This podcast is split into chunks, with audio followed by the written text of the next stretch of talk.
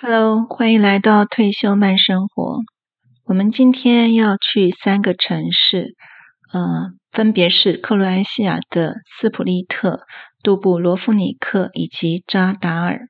要回忆自己以往足迹的记忆，有些人呢喜欢在 Instagram 留下一些影片跟照片，而我比较偏好古老的方式，就是在离开一个地方之前，我会在 FB 上打个卡，留一点照片。然后呢，写下心得，但是不公开，只给自己看。此外，我特别喜欢录音，我会用很传统的录音笔，或者是手机里头的录音程式。旅行久了，你会发现，相片拍的再多，你回来后呢，也不见得会回看。很喜欢的风景，或者是特殊的感觉，当下拍拍就好。而一些伴手礼啊、纪念品啊，除非必要，或者是实在爱不释手，也都不想买了。反倒是录音档能够留下当下的心情，也比拍摄影片来得轻松。再说，闭上眼睛准备睡觉时，或者是没有事情散步的时候，听听那些年旅行的心情，你的内心是既怀念又满足的。今天要讲述的这三个城市，我就赶紧找出当下留下的那些录音档跟 FB 来回忆过往。也许呢，当我年纪大的时候，我也会如此。我们先聊的是斯普利特。斯普利特是海亚得里亚海旁边一个典型的旅游城市，这是首次我和亚得里亚海初相见的城市。坐在海边看日落。煞是好看，而海边有很多的餐厅啊、酒吧呀，还有很多贩售跳岛行程的店家。比如说，他们会推荐你哦，周边国家的一些风景区，比如说像波黑的莫斯塔尔古桥，或者是他们也可以更推荐那个观光的景点蓝洞。好，总之呢，这边的商业活动是非常的兴盛。在斯普利特最著名的景点就是世界文化遗产之一的。戴克里先皇宫，这也是在《权力游戏》的拍摄地点哦。在罗马时代新建的戴克里先皇宫，是集皇宫的住所啊，皇家的住所、军事的要塞跟防御的城镇于一身的建筑物。现在呢，它变成了一个住商合一啊。不对，还有办公室，它是住商办合一的空间。它就在广场四周围呢，搭个阶梯，放有一些旁边酒吧提供的一些坐垫，你可以坐在上面喝酒、拍照，看着广场中间假扮罗马时代的战士，他们偶尔的即兴演出。当然喽，他们会非常欢迎你付钱跟他们一起拍照。在戴克里先皇宫旁边有个小小的鱼市场，提供各式各样的海鲜。以前呢，这里还有水果市集，不过我想是因为游客太多，慢慢也就消失在居民的生活当中。这里可能会像威尼斯一般，实在太受游客的欢迎了哈。最后呢，竟然把居民原有的生活模式全都缴了出去，再回不到过往。在旧城区里头，还有个著名的主教的高大的雕像，他是西元九世纪时克罗埃西亚的历史中一个重要的民族英雄跟宗教领袖。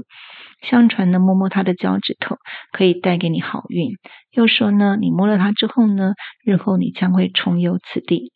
旧城区里头的小巷弄非常的多，弯弯绕绕的。当然了，游客也很多。印象比较深刻、有趣的就是，它有一些很有趣的警告。他警告游客们呢，不许这样，不许那样。海报上呢，他会跟你说：哈，你要是喝醉的话呢，你随地躺下来睡觉，会罚你一百五十欧元；在喷泉里头尿尿，罚你三百欧元，等等等。这些海报用很可爱的简笔画来表现，我觉得非常好玩。除此之外呢，我个人觉得这个城也还行。在我们离开斯普利特之后，我们就南下到个人觉得比斯普利特有特色的一个城市，那就是杜布罗夫尼克，也就是我们今天要介绍的第二个城市。从斯普利特到杜布罗夫尼克这两座城市之间的亚得里亚海岸，几乎。都在克罗埃西亚的境内，但是呢，有一块沿海地区是被波黑这个国家给从中截断的。但是呢，我们之前没有做好功课哈，所以没有没有做好功课的结果，我们以为呢，非得经过波黑才能够抵达杜布罗夫尼克。殊不知呢，克莱西亚它有一座桥，你把车开上这座桥，抵达克莱西亚境内的一个小岛，就可以从那个小岛再直接到杜城附近了。可是呢，在状况外的我们呢，就绕啊绕啊，绕上山头，走上小路，在海关碰到海关的时候呢，海关说那是当地居民才能走的通道，怎么样都不让我们过。我们只好摸摸鼻子，再次绕下山，再沿着湖走到天荒。地牢，好不容易呢，就在快抵达民宿之前，导航竟然把我们带到一座很小很窄的围桥。这个桥的两边没有围栏，也没有任何的车挡。车轮呢，只要稍微往左边好或往右边偏一点点，车子就会掉下去，真的是险象环生。但我们呢，继续纯洁天真的相信导航，我们还是过了那条桥，继续努力往前开，誓死不回头。最后终于卡在一条小的不能再小的产业道路上，是进退两难。光是倒车呢，就不知道死掉多少细胞，何况还要再走一次那个围桥。此时呢，我们才不得不清醒啊，我们真的是走错路了。当下我赶紧下车指挥，真是好不容易呢，才回到正常的马路上。在我们脱困之后呢，那位伟大的负责开车旅伴，他紧绷的情绪终于爆发，满口乱骂起来。而作为一个副驾驶的我，我还能够说什么呢？只能想着对方开车已经很辛苦了，好吗？在围桥上呢，我相信他的心脏一定是跳得又快又猛又急。他也很冤枉哦。因为只是负责踩油门跟转方向盘嘛，他也不知道会这么的辛苦。而我呢，是负责导航的副驾驶，轻轻松松不用开车，只好承担所有的责任吧。我这时候呢，我也很挫败。想想呢，能够互相理解、互相支持跟包容的旅伴，在这个世界真是不好找。所以到底还是一个人的旅行会比较自在。凡事呢，你只要跟自己商量就好。万一真的不小心犯了错，自己会比较能够理解为什么会这么蠢，也比较能够谅解自己而概括承受，是吧？总之呢，在我们平安抵达之后，我们呃离杜城车程二十分钟的小村落，我们就在这里住上了两个晚上。在这个小村落呢，有一处大饭店以及美丽的海湾。到了晚上呢，还有乐队演奏唱歌，底下人群就开始翩翩起舞，煞是好看。在晚上呢，在海边游泳呢，也非常的舒服。于是呢，那一点点先前的小不愉快，很快就消失殆尽。人生苦短，良辰美景均须记嘛，实在不需要留下那些负面的情绪。但是这里呢，还是要说一件惊险的事情。我一度把护照给弄丢了，我非常紧张，非常担心啊，完全不敢说，假装什么事都没有，赶紧把队友请去游泳，我就自己一个人留在房子里头，仔细的找，找找找，找了一个小时呃左右呢，我心里头已经把最坏的打算哈都已经想过了。如果真的是掉了护照，我只能留在克罗埃西亚。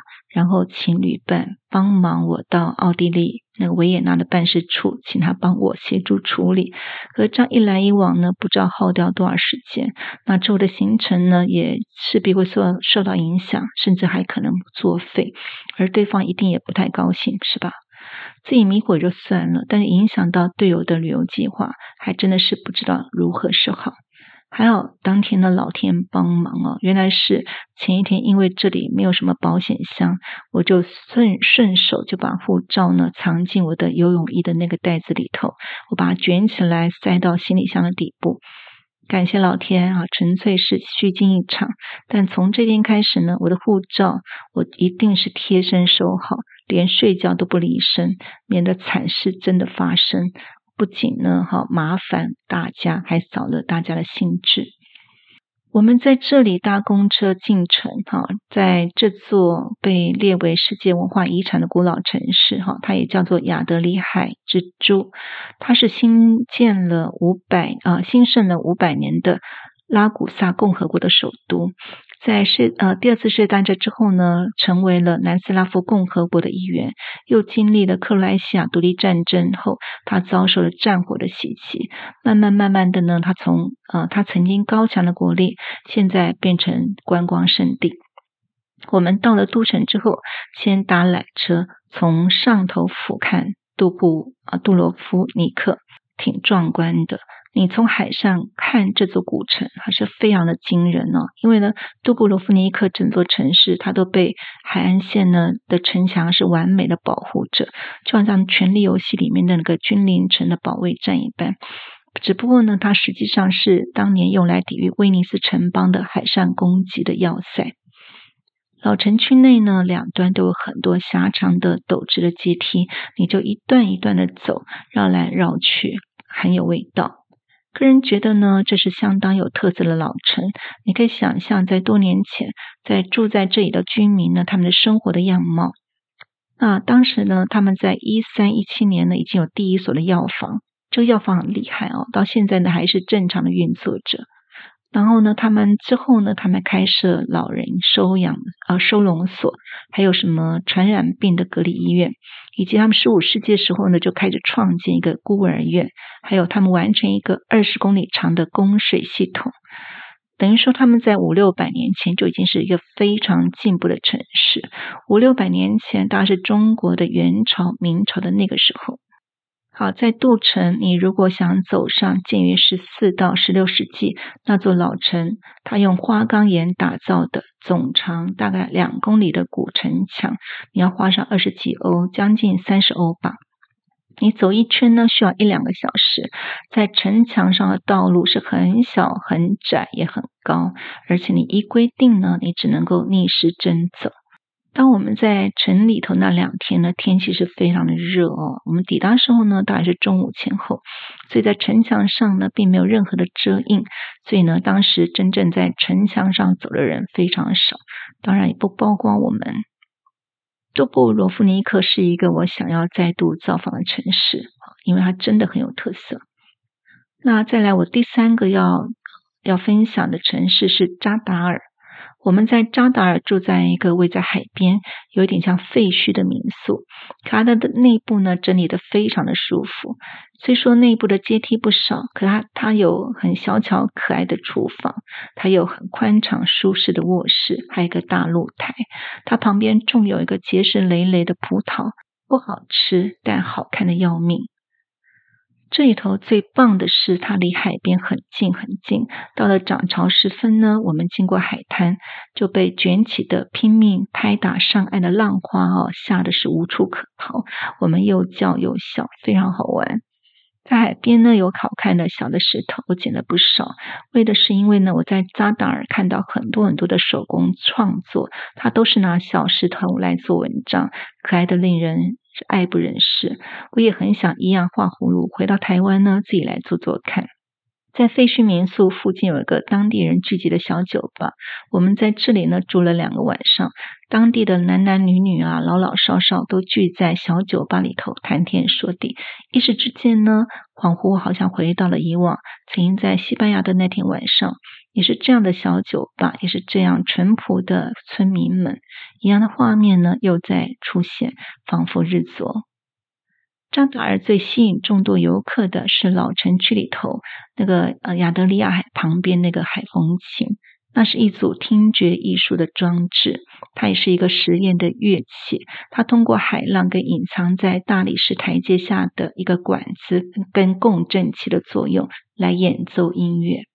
那么它的设计灵感来自建筑师小时候呢，他在海边倾听海浪拍打岩石的声响的一种经历。在这里呢，聚集了大量游客，大家都坐在海边的阶梯上，贴近海水跟海风琴的出声口，看着夕阳，还不错。至于城里头呢，就跟一般的古城一样，它就是那种呃设计很多很多的那种呃手工艺品，它里头有非常多的石头跟木头来做元素，所以非常的喜欢。另外呢，不知道这边的国民所得是怎么样的哈？我们那几天搭公车的时候，在公车上哦，因为我们只能在公车上买票，一样的长度哦，一样的距离哦，一样从甲地到乙地的距离哦，可是呢，不同的司机的收费却不尽相同。我们没有给他拿票，他就不硬给你，这一点很奇怪，让我想起多年前呢，我们曾经在曼谷旅行的时候。我请了当地的导游跟司机载我们玩了一天。那导游特别交代我们一定要紧紧的系好安全带。我就很好奇的问他为什么呀？导游悠悠的回答我一句：“因为这里的警察待遇很差。他的意思是说，警察必须努力抓违规的人，然后民众会不想付比较高额的罚金嘛，就会贿赂警方。只能说，生活真的是不容易啊，在全世界都一样。好，我们今天的分享都到这里结束喽。那下次我们空中再见，拜拜。